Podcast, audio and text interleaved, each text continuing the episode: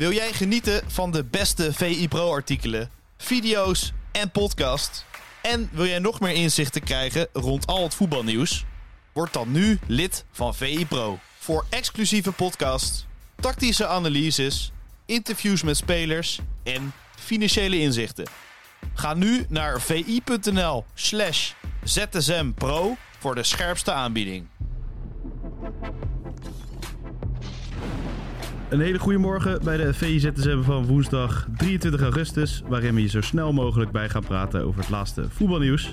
Ik ben Sjoerd Keizer en ik heb Pieter Zwart bij me. Goedemorgen, Pieter. Goedemorgen, Sjoerd. En je hebt natuurlijk heerlijk PSV zitten kijken gisteren. Zeker. Ja, ik ben ervoor gaan zitten. Dan ben je altijd benieuwd wat er gaat gebeuren. En het was qua wedstrijd geen potje dat je teleurstelt. Nee, het stelde niet teleur.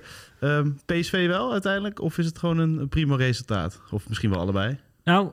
het is op zich een oké uitgangspunt voor de return. Maar als ik iedereen bij PSV na afloop hoorde praten... Ja, dan, hoe meer ik ze hoorde praten, hoe meer ik me zorgen begon te maken over PSV. Want die waren veel te tevreden met wat hier gebeurde.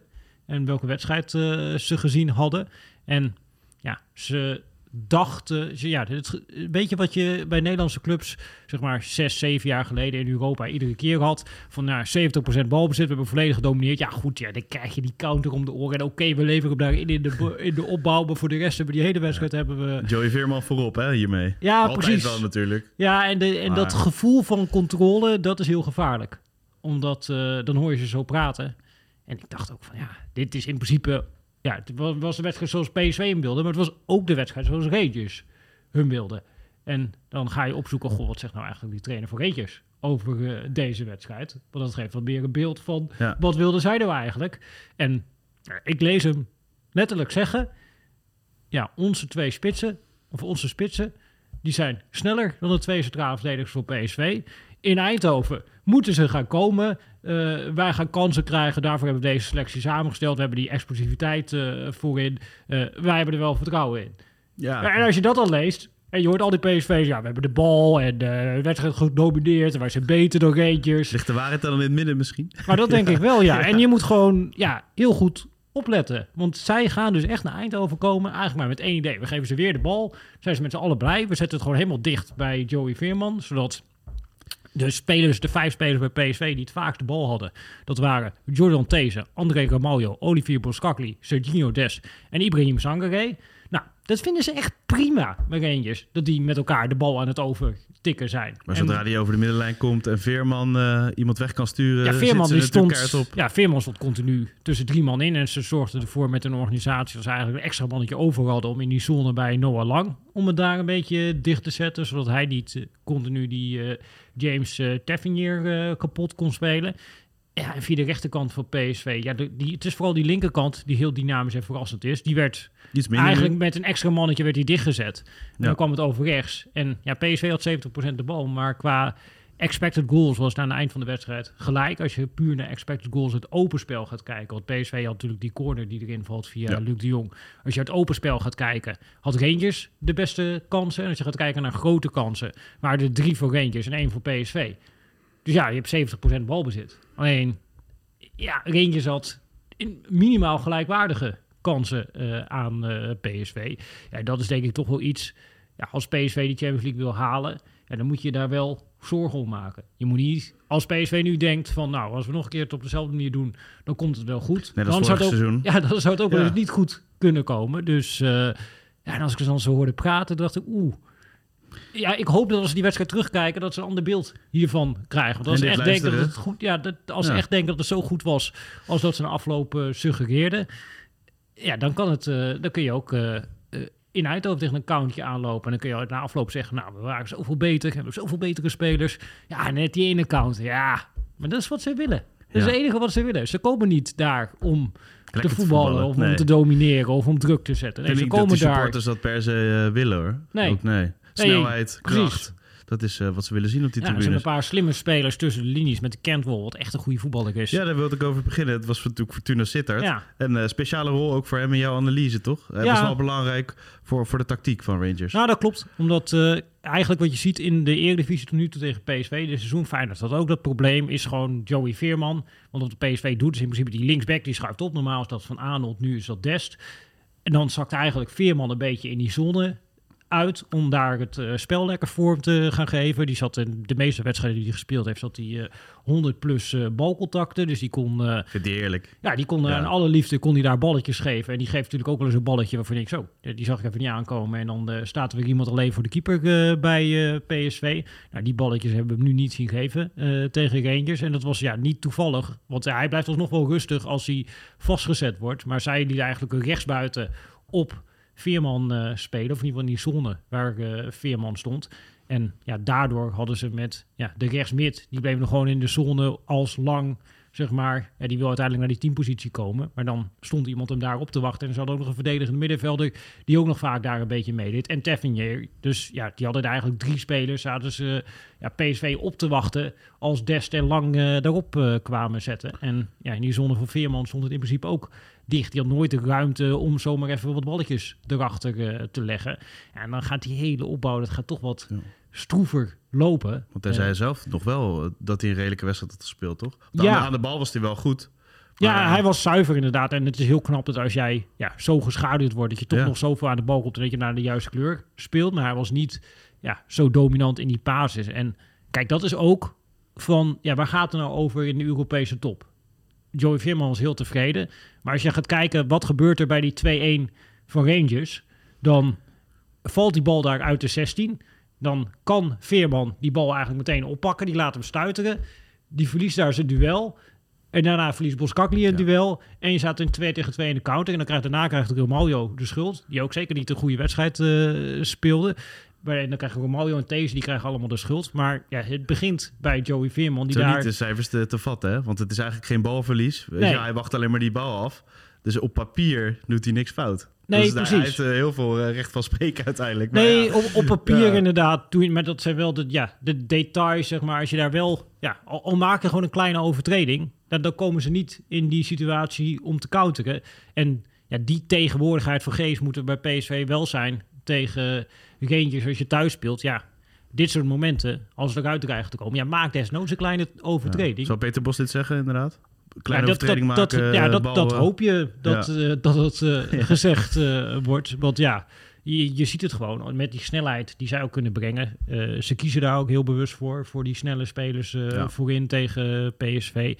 Ja, dan kunnen ze er heel gevaarlijk en heel snel uitkomen. En ook wel een goede goal, toch? Die 2-1. Als je binnen 2 passes zo'n doelpunt hebt eigenlijk. Of na 3 passes misschien. Maar ook Dessers. Ja, geweldige bal. Dat is echt een geweldige, kromme bal waar niks tegen te doen is gewoon. Je ziet hem komen, je weet wat er gaat gebeuren. En hij valt er gewoon in het netje. Ja, Dessers sowieso. Dat was speciale aandacht voor hem. Want... Hij gaf Arne Slot de credits voor die eerste goal. Dat hij daar van achter kwam. Wel herkenbaar. De negatieve press had hij het over. Het frommelen en dan toch die bal geven. Hij heeft dat wel geleerd. Want dat was niet de Cyril Dessers van Heracles of Utrecht, toch? Het is vooral inderdaad dat druk zetten. En dan gaat het over die negatieve press. Daar was ook Danilo, die ook naar Rangers is gegaan. Die was er ook de koningin. Ja. Dus misschien selecteren ze daar een beetje op. Ik denk trouwens dat het wel echt zo is. Want die Michael Beale, die daar trainer is, die was trainer van de jeugdteams van Liverpool.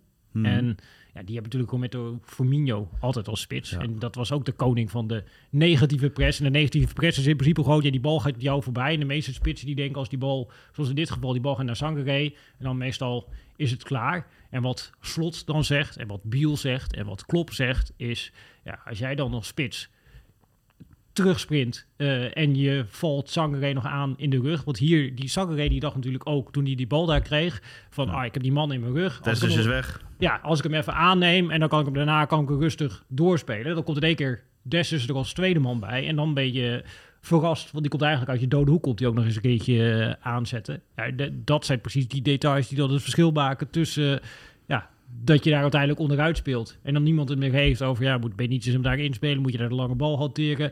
Of dat je tegengoal krijgt. En dat ja, het de komende week heel het gaat over het balverlies Sangaré. Kan hij nog wel naar de Europese top? Ja, dat zit echt in ja, dat soort details in de negatieve pres. Want Dessers is echt precies op zijn plek eigenlijk bij Rangers. Hè? Het past perfect. Zo'n ja, ook volksclub. Inderdaad, ja, manier van spelen. Pressen, ja, twee spitsen systeem. En nou ja... Het lijkt allemaal goed te vallen voor hem. Dat is wel mooi na een degradatie in een raar jaar natuurlijk. Ja, nee zeker. Dus ja, je ziet het aan zijn kop. Hij is hartstikke happy. Hij is vaak vrolijk. En VI Pro abonnee Cyril Dessers. Dus nou, dat pleit ook voor hem. Oké, mooi. Wordt het adres dan ook aangepast naar Glasgow of niet? Ja, dat is digitaal, dus dat maakt in principe niet uit. Nee. Dat is waar. Dat hoef je niet aan te passen. Als hij maar betaalt, dan vinden wij alles prima. Daarom. En Luc de Jong en Peter Bos waren na afloop met elkaar oneens. Tenminste, niet direct tegenover elkaar. Waarvoor de camera bij RTL.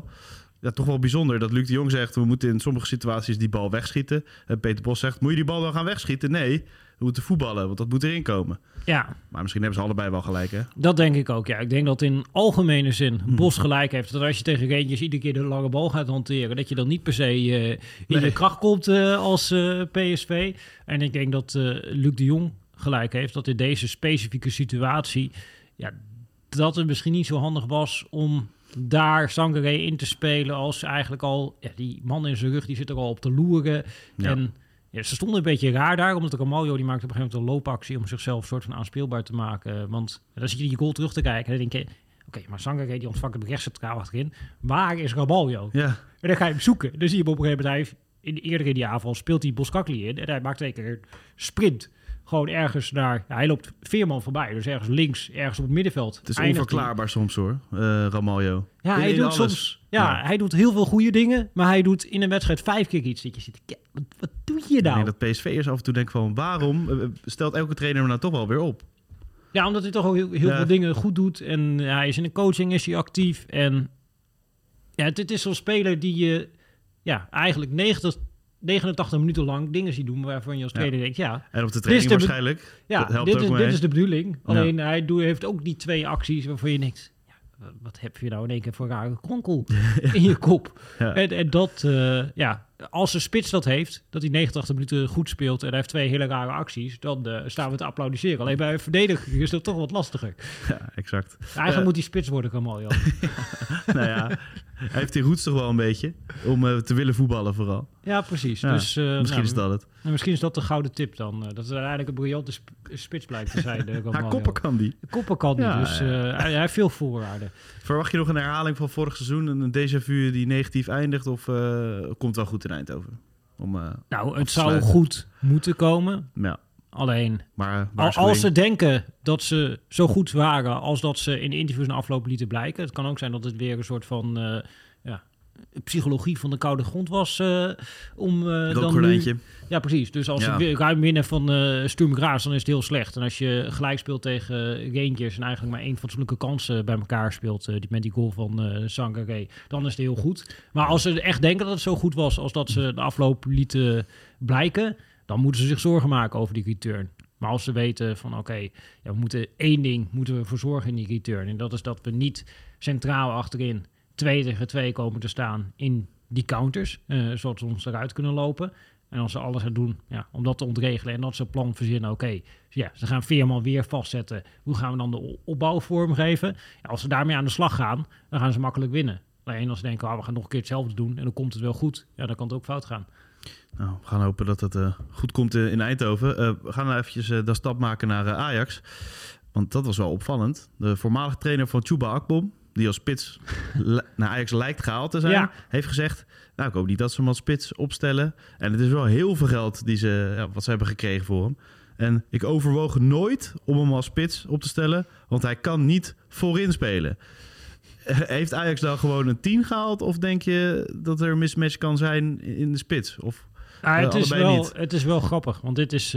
Sam Planting heeft natuurlijk voor ons ook geanalyseerd. En die transfer die was rond. En wij kondigden hem ook op de site aan als spits. Want Michelin dat zei ook. Hij is gehaald als spits. En als dusdanig hebben we hem ook geanalyseerd. Maar Sam die stuurt ook een berichtje van... jullie zeggen dat het een spits is, maar hij heeft het hele jaar als nummer 10 gespeeld bij Middelsbouw. En dat is het enige jaar dat hij veel gescoord heeft. Dus misschien is het wel een aanvallende middenvelder. Maar Ajax heeft het duidelijk, als je iedereen erover hoort praten, of je nou Stijn hoort, of je Biesliet dat, hebben ze hem gekocht als spits. Maar hij heeft nooit als spits doelpunten gemaakt. Dus ik snap op zich wel dat die Wardock, dat hij denkt, ik ben benieuwd hoe dat werkt. En tegelijkertijd, het is de Eredivisie, altijd een competitie, misschien minder gewend aan fysiek sterke spitsen. Het kan ook in één keer wel in elkaar vallen. Maar ja, dit is natuurlijk geen... Ja, dus geen transfer zonder risico. Sam die schreef ook over hem.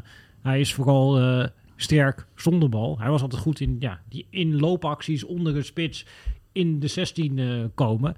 En ja, dat is toch iets anders als je al in de spits staat en je hebt twee centrale verdedigers continu in je dek. Nu kon hij een keer erbij komen en dan kun je een beetje vrijkomen zoals Gundogan bij Manchester City. Een beetje op die manier moet je het voorstellen. Dus iemand die in één keer bij de tweede paal komt. Iedereen zit op Haaland te letten en dan komt hij de bal erin. Maar dat betekent niet dat als je Gundogan op de plek van Haaland zet, dat hij er ook 40 in het seizoen maakt. Dus dat is een beetje het gokje wat Ajax neemt met die Akpom. En een gokje van best wel wat geld. Ja, dus ik ben benieuwd hoe dat gaat uitpakken. Het is in ieder geval verre van dat je hiermee een zekerheidje hebt ingekocht. Want wat Warnock erover zegt, is in essentie is het waar. Hij heeft nooit als spits doelpunten gemaakt. Dus dat kan in één keer bij Ajax zou misschien wel goed kunnen vallen. Zo kan een carrière soms lopen. Alleen, het is wel... Het is een gokje. Ja, dan heb je nog Avia, die is gekomen. Dat voor 12 miljoen. En hij heeft wel wat ervaring, maar je weet het ook echt nog niet. Maar Shoutalo bijvoorbeeld, daar lijkt je wel van te kunnen zeggen in ieder geval. Waar Sam ook wat over heeft gezegd, want deze speler is wel af. Van die drie is dat wel grootste zekerheidje toch voor dat Ajax. Denk ik wel, ja. Op basis van wat je ziet in het spel, et cetera, dan is dat... de grootste zekerheid. Daar betaal je ook het meeste geld voor. Ja, zo werkt het. Ja. Nee, maar dat is... Ik moet me daar ook nog steeds aan wennen. Dat de markt zo werkt dat als je dus inderdaad een speler wil kopen waarvan je denkt, die staat er meteen, dat het tegenwoordig 25 miljoen kost. Ja, zeker. Ja, centraal achterin helemaal. Hij is niet linksbenig. Nee, dat scheelt nog, anders was het. Ja, linksbenig. Ja, dan ben je 40 miljoen kwijt, ja. Dat is ook niet zo lekker. Feyenoord heeft een nieuwe 10. Tenminste, het is bijna helemaal definitief. Huur, verplichte koop. Ook een constructie die vaker voorkomt trouwens, hè. Eerst huren, dan verplichte koopoptie. Dat is allemaal financial fair play. Tom Knippen kan het allemaal tot achter de komma duiden. Dus ingewikkeld. Maar hij gaat in ieder geval komen, Ondré Lingr. En we mochten hem niet... Nou, ik ga het niet doen trouwens. Ik sla hem gewoon over. Het is een aanvallende middenvelder. Ja. Met veel loopvermogen en scorend vermogen. Nou, die heeft Feyenoord gehad. Maar die missen ze nu wel een beetje. Dus dat is fijn voor Slot als zo'n speler die er geval bij komt. Ja, het is, ik had natuurlijk ook al gezien... Feyenoord heeft toen 4 keer tegen Slavia gespeeld. Nou, als ze zo'n Europese wedstrijd spelen, ga je ook zo'n team bekijken. Dus dan heb je soms spelen al wel een beetje op de radar. Bij Feyenoord stond hij ook al wel een tijdje op de radar. Sinds die wedstrijd ook, toch? Ja, als potentiële optie. En als je naar hem gaat kijken... Je kunt op 2 manieren naar deze speler kijken. Dus we kunnen zeg maar de... Iataren-bril opzetten. Hoe we in Nederland vaak wel naar spelers willen kijken. En dan ga je kijken naar... stel dat hij een klein partijspel speelt. Rondootje techniek. Kleine ruimtes. Geeft die steekpases. Alles eigenlijk wat je verwacht van een klassieke nummer 10. En dat heeft deze jongen... eigenlijk niet echt. Hij geeft zelden een paar voor je denkt... die zag ik even niet aankomen. Handelingssnelheid soms wat traag. Hij is op zich wel... soepel in de heupen, dat hij snel kapt en draait. Maar het is ook niet iemand die even iemand voorbij gaat dribbelen. Alleen, als je kijkt wat hij wel heeft... dat is wel op zich zijn kwaliteiten waar Slot naar op zoek gaat. Voor een aanvallende middenvelder vindt hij het heel erg leuk om te lopen. Dus dit is een jongen die staat continu klaar om druk te gaan zetten. Zeg maar wat je vorig seizoen ook vaak zag, bijvoorbeeld bij Kuxu, zo'n wedstrijd die een beetje dan...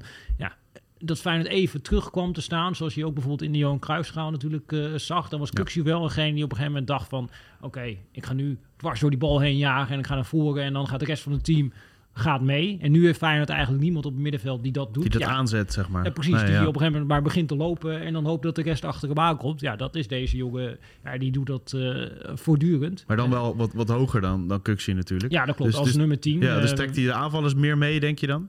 Nou ja, dit is zeker voor Giménez is dat natuurlijk wel lekker. Dus als je die ene centrale verdediger onder druk begint te zetten, dat je weet, hij komt er wel achteraan. Dus, nou, dat is met Stengs iets minder. Precies. Op z'n zachtst gezegd. En ja, we hebben het al over negatieve pers gehad. En hij gaat ook met dezelfde liefde weer terug, die Lingr. Dus dat is wel, ja... Een man naar Slot zijn hart. Een man naar Slot zijn hart, inderdaad, qua loopactie zonder bal. En ja, zonder bal is eigenlijk ook zonder bal. Als ze aan het aanvallen zijn, Slavia. En dat is ook... Als je Feyenoord tegen Sparta ziet, dan kwamen ze 30, 40 keer misschien wel door over die zijkant. En dan moest die bal in de 16 komen. En dan stond daar Giménez. En dan misschien nog een buitenspeler erbij. Maar als ze heel veel geluk hadden. Ja. En dan ergens op randje 16 kwam dan voorzichtig nog Timber bijgesloten. Ja, deze jongen staat continu in het 5-meter gebied. Hij heeft ook best veel doelpunten gemaakt met zijn hoofd. Terwijl hij 1,75 meter. Maar hij is er gewoon. Dat is het hij verschil. Is er inderdaad. Ja. En hij is voor de duivel die bang is. Hij springt overal voor en in en tussen. Ik zag ook zo'n doelpunt maken. Dat is zo'n voorzet van de zijkant. Hij glijdt er volle bak in. Het is ook een beetje Klaassen-achtig, of niet dan? Ja, het is wel... Ja, het is, Klaassen die is inderdaad ook altijd, die vergelijking. Dat het is zo'n soort type die altijd daar wel is. Hij heeft ook heel veel balcontact in de 16. En hij scoort gewoon heel erg veel. Dus het omrekenen naar speeltijd. Dat was niet afgelopen seizoen, maar het seizoen daarvoor. 2021, 2022 was hij omgerekend naar speeltijd de meest scorende speler in de Tsjechische competitie, terwijl het een aanvallende middenvelder is. En als je ook zijn cijfers van vorig seizoen, dus dat was voor hem eigenlijk nog een iets minder seizoen, afzet ten opzichte van de cijfers die Szymanski en Til haalden qua doelpunten moyenne, terwijl Til natuurlijk ook echt veel gescoord heeft. 15 goals. Ja. En dan dat moyenne van hem ligt nog aanzienlijk hoger. Dus het is wel echt een jongen die makkelijk doelpunten maakt, omdat hij daar continu in de 16 is. Dus die kwaliteiten heeft hij. En tegelijkertijd, als je zegt, gaat hij het probleem van creativiteit van Feyenoord op het middenveld oplossen? Nou, dat gaat hij niet doen. Dat kun je ook alvast concluderen. Nee, maar met Til had Feyenoord dat bijvoorbeeld ook niet echt op dat middenveld. Ja, misschien als in Kuxu iets meer vanuit achter. Dat klopt. Maar hoe gaat Feyenoord dat dan oplossen? Hopen dat Timber zich meer doorontwikkelt daarin? Of, nou, dat wordt een... het wordt een interessante hoe... maar nog iemand erbij, dat gaat niet, toch? Want Ivanusec is bijna maar binnen. Maar natuurlijk, ik denk dat het voornaamste nu is dat je hebt net wat meer opties. Dus Ivanusec die is inderdaad ook onderweg. Nou, die zou dan op links ook wat creativiteit kunnen zorgen. Dan heb je natuurlijk Paixão, je hebt eventueel nog Stengs, en die kun je misschien in die controlerende rol blijven gebruiken. Eén daarvan gaat niet spelen dan, hè, trouwens. Als Ivanusec en Stengs spelen, Paixão dan op de bank. Toch een van de meest gevaarlijke. Nou, die kunnen in principe alle drie spelen. Maar alleen dan speelt Sjoerd niet. Of Sjoerd. Ja, zo, ja. Want dat zou ook nog best een... Stengs extra op middenveld. Stengs naast Wieffer, zoals hij nu ook speelde tegen Sparta. En dan Lingr op 10. En dan Ivanusec en Paixão aan de zijkant en Giménez in de spits. Zou kunnen dat het wordt. Alleen als je het slot vraagt, dan krijg je altijd natuurlijk koppeltjes. En de linksback die je moet werken met de linksbuiten. Ja. En de middenvelders. Dat dan ook weer samen met de backs en de centrale verdedigers. Dus... Hij is er zelf ook nog niet uit. Nieuwkoop tegen Almere kan die ook nog niet de koppeltjes helemaal testen. Want Nieuwkoop is nog geschorst. Dat klopt. En als Nieuwkoop inderdaad weer speelt, die dendert langs die lijn. Nou, dat betekent dus ook weer iets voor je rechtsbuiten. Dus gaat die Stengs opstellen, niet jouw. Dus dan heb je en dan heb je daar misschien niet Paixão. Dus dat hangt allemaal weer een beetje met elkaar samen.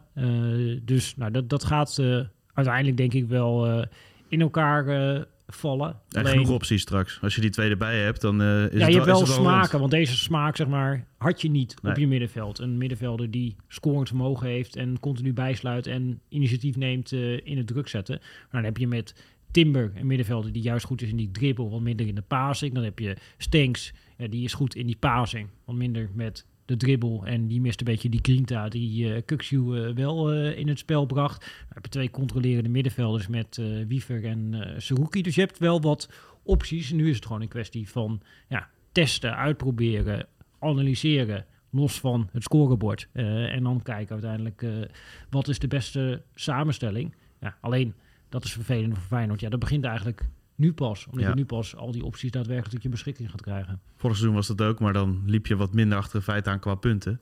Ja, al valt er nu ook wel mee. Kijk je op PSV wel, maar ik denk dat die ook nog wel punten gaan verspelen. En op Ajax is het 2 puntjes, dus we moeten ook wel niet overdrijven. Het is wel de periode dat Slot al het meest moe is. Hè? Vorig seizoen zei hij ook, er zit hij inderdaad in koppeltjes te denken en dan ligt hij wakker. En dat doet me heel erg denken, deze start aan wat hij toen destijds bij AZ had in het jaar dat hij uiteindelijk ontslagen werd. ontslagen omdat hij naar Feyenoord ging. Toen had je op een gegeven moment... Zij begonnen dat seizoen met op een gegeven moment 4 gelijke spelen achter elkaar. En dat waren ook... Sparta, 4-4. 4-4 inderdaad. Er zaten ook wedstrijden tussen dat je denkt... Hoe is het mogelijk dat ze dit gelijk spelen? En dat het spel eigenlijk helemaal niet zo slecht was. Maar dat er iedere keer net verkeerd viel. Dat Bissot, die daarvoor de bijna op de muur had... Dat werkelijk iedere bal die tussen de palen kwam... Dat erin vloog. Scheidsrechtelijke beslissingen net niet meezitten. Zelfde kansen niet afmaken. En... Ja, toen begon het uiteindelijk ook te lopen. Toen speelden ze op een gegeven moment tegen Napoli in de Europa League. Speelden ze een geweldige wedstrijd. En tegen de tijd dat hij ontslagen werd... Ja, toen hadden ze eigenlijk wel juist weer die goede vibe te pakken in het spel. En speelden ze misschien wel beter dan dat ze ooit gespeeld hadden onder hem bij AZ. Alleen, dat begon toen wel met 4 gelijke spelen. Dat is nu denk ik een beetje een uitdaging dat je niet 4 keer gelijk speelt. 2 keer, dat kan nog net gebeuren. Maar 4, dan zit je wel echt op een flinke achterstand. Ja, want vorig seizoen was het ook oktober, november of zo dat je dacht, oh Feyenoord gaat nu... draaien. Want daarvoor was het eigenlijk ook niet zoveel. Nee, en zelfs dan, pas daarna dat het echt in elkaar viel met Wieffer. Ja, en dat je echt de juiste opties allemaal bij elkaar had. Dus dat heeft ook best lang geduurd. Alleen had je toen op een gegeven moment inderdaad ook het geluk dat Ajax begon punten te verspelen. PSV, iedere wedstrijd uit tegen een team uit het rechterrijtje. Het viel allemaal net lekker op het goede moment. Ja. Ja, maar goed, ik heb nu ook niet dit seizoen het idee dat PSV nu bijvoorbeeld in één rechte lijn naar een seizoen gaat met 85 punten. Dus dat is denk ik waar Feyenoord zich aan vast kan houden. Dat als je nu snel genoeg op de rit krijgt, dan hoeft de schade die je hebt opgelopen niet onoverkomelijk te zijn. Nog een keeper halen? Denk je dat dat verstandig is? Nou, dat zou ik niet doen. Nee, toch? Liever wat extra geld in een veldspeler of wat in de pot houden. Ja, ik denk dat dat het grootste probleem is. Niet per se inderdaad de keeper. Dus en dan heb je op een gegeven moment heel veel keepers. Het is wel zo als Welleroyd geblesseerd raakt. En je moet tegen Real Madrid in de Champions League. En Lampou staat op doel. Ja. Ik zeg maar wat, wanneer het kunnen die loten, denk ik. Maar ik zeg maar wat. Ja, maar goed, ja. Dat is wel ook, het risico. Maar er kunnen ook 2 linksbacks geblesseerd raken. Wie staat dan op het veld? Minder erg dan een keeper, toch? Of ben je er niet mee eens? Ja, keeper is natuurlijk wel belangrijk. Ja. Maar het is ook niet... Lampou heeft echt goede seizoenen gedraaid in de Eredivisie. Dus het is ook niet dat Lampou helemaal niks kan. Dat is gewoon een degelijke Eredivisie-keeper. Oké. En waar ga je verder nog op richten? Want we hebben eigenlijk al wat tipje van de sluier gegeven. Hè? Want je wil eigenlijk zeggen, Feyenoord is niet zo slecht als dat het eruit ziet. Nou, dat klopt inderdaad. Ik ben die wedstrijd nog eens een keertje rustig gaan terugkijken tegen Sparta, ontdaan van alle emoties en dynamiek. En dan gewoon puur maar eens proberen objectief te kijken, wat gebeurt hier nou eigenlijk? En is dit zo slecht als dat je gevoelsmatig denkt dat het is? En daar ga ik voor pro mee aan de slag, ook met beelden. Om te laten zien van, goh, er is nu misschien een beeld van dat het allemaal heel slecht is deze seizoenstart. Maar bijvoorbeeld expected goals tegen... staat Feyenoord bovenaan in de Eredivisie. Dus minste kansen weggegeven van alle Eredivisie-ploegen. Terwijl je tegen Fortuna bijna een hele wedstrijd met 10 man hebt gestaan. Dus ze geven weinig kansen weg. Als je het hebt over ballen naar het laatste derde van het veld. Daar komt Feyenoord het meest van alle ploegen. Dus er is best wel je geeft eigenlijk niks weg. Je komt in de eindfase. Alleen in die eindfase moet je het omzetten in kansen en doelpunten. Nou, als je daar nu dus iemand, een aanvallende middenvelder bij haalt met scorend vermogen en een creatieve buitenspeler met Ivanušek, dan kan het ook in één keer best wel snel in elkaar gaan vallen. Dus als je die wedstrijd gewoon nuchter terugkijkt en ziet hoeveel goede aanvallen er eigenlijk tussen zitten, waar dan net die laatste paas mislukt. Maar ook bijvoorbeeld Stengs, daar is dan een enorme beeld van het is helemaal mislukt. Ik heb zelf ook geschreven dat het mislukt was, het experiment met Stengs op die plek. Alleen, als je wedstrijd nuchter gaat terugkijken, dan zie je ook op een gegeven moment na een minuut of 30... heeft hij op een gegeven moment een balletje tussendoor op Paixão.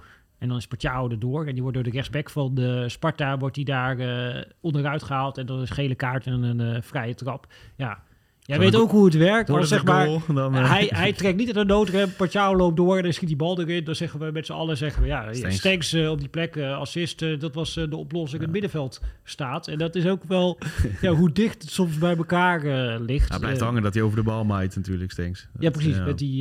Met die kans. En ja, dit moment is iedereen ondertussen zijn ze het alweer vergeten. Terwijl hij ook nog een ander moment heeft dat hij... Giménez in principe in de 1-tegen-1 zet en dan nog een vrije trap waar hij iemand in scoringspositie brengt. Ja, er zijn altijd wel twee manieren om ernaar te kijken. Dus, en ik denk dat je dus ook met de positieve beelden naar kan kijken. En als je er heel nuchter naar kijkt, was niet zo slecht. Dan kunnen de Rotterdammers allemaal rustig gaan slapen. Ja, eigenlijk voor de podcast scorebordjournalistiek is dit, toch? Dat was niet zo slecht. Precies. Ja. Die gaan we overigens donderdag weer opnemen. Ja, ik dacht ik maak nog even een bruggetje voor je. Warm brugje voor je weekend. Ja. Luister hem en luister ze ook vooral even terug. Leuk om alle feestjes van Bart Vrouws en nog te horen. Zeker. Zelfbevlekking hier, zelfreclame. Daar zijn we helemaal niet vies van. Nee, we nemen een abonnement op VI Pro. Ja, er is nu een deadline deal, dus dit is het moment om in te stappen tot de deadline. En lekker luisteren naar VZSM. Yes. Tot ZSM. Tot ZSM. Wil jij genieten van de beste VI Pro artikelen, video's en podcasts? En wil jij nog meer inzichten krijgen rond al het voetbalnieuws? Word dan nu lid van VI Pro. Voor exclusieve podcasts, tactische analyses, interviews met spelers en financiële inzichten. Ga nu naar vi.nl/zsmpro voor de scherpste aanbieding.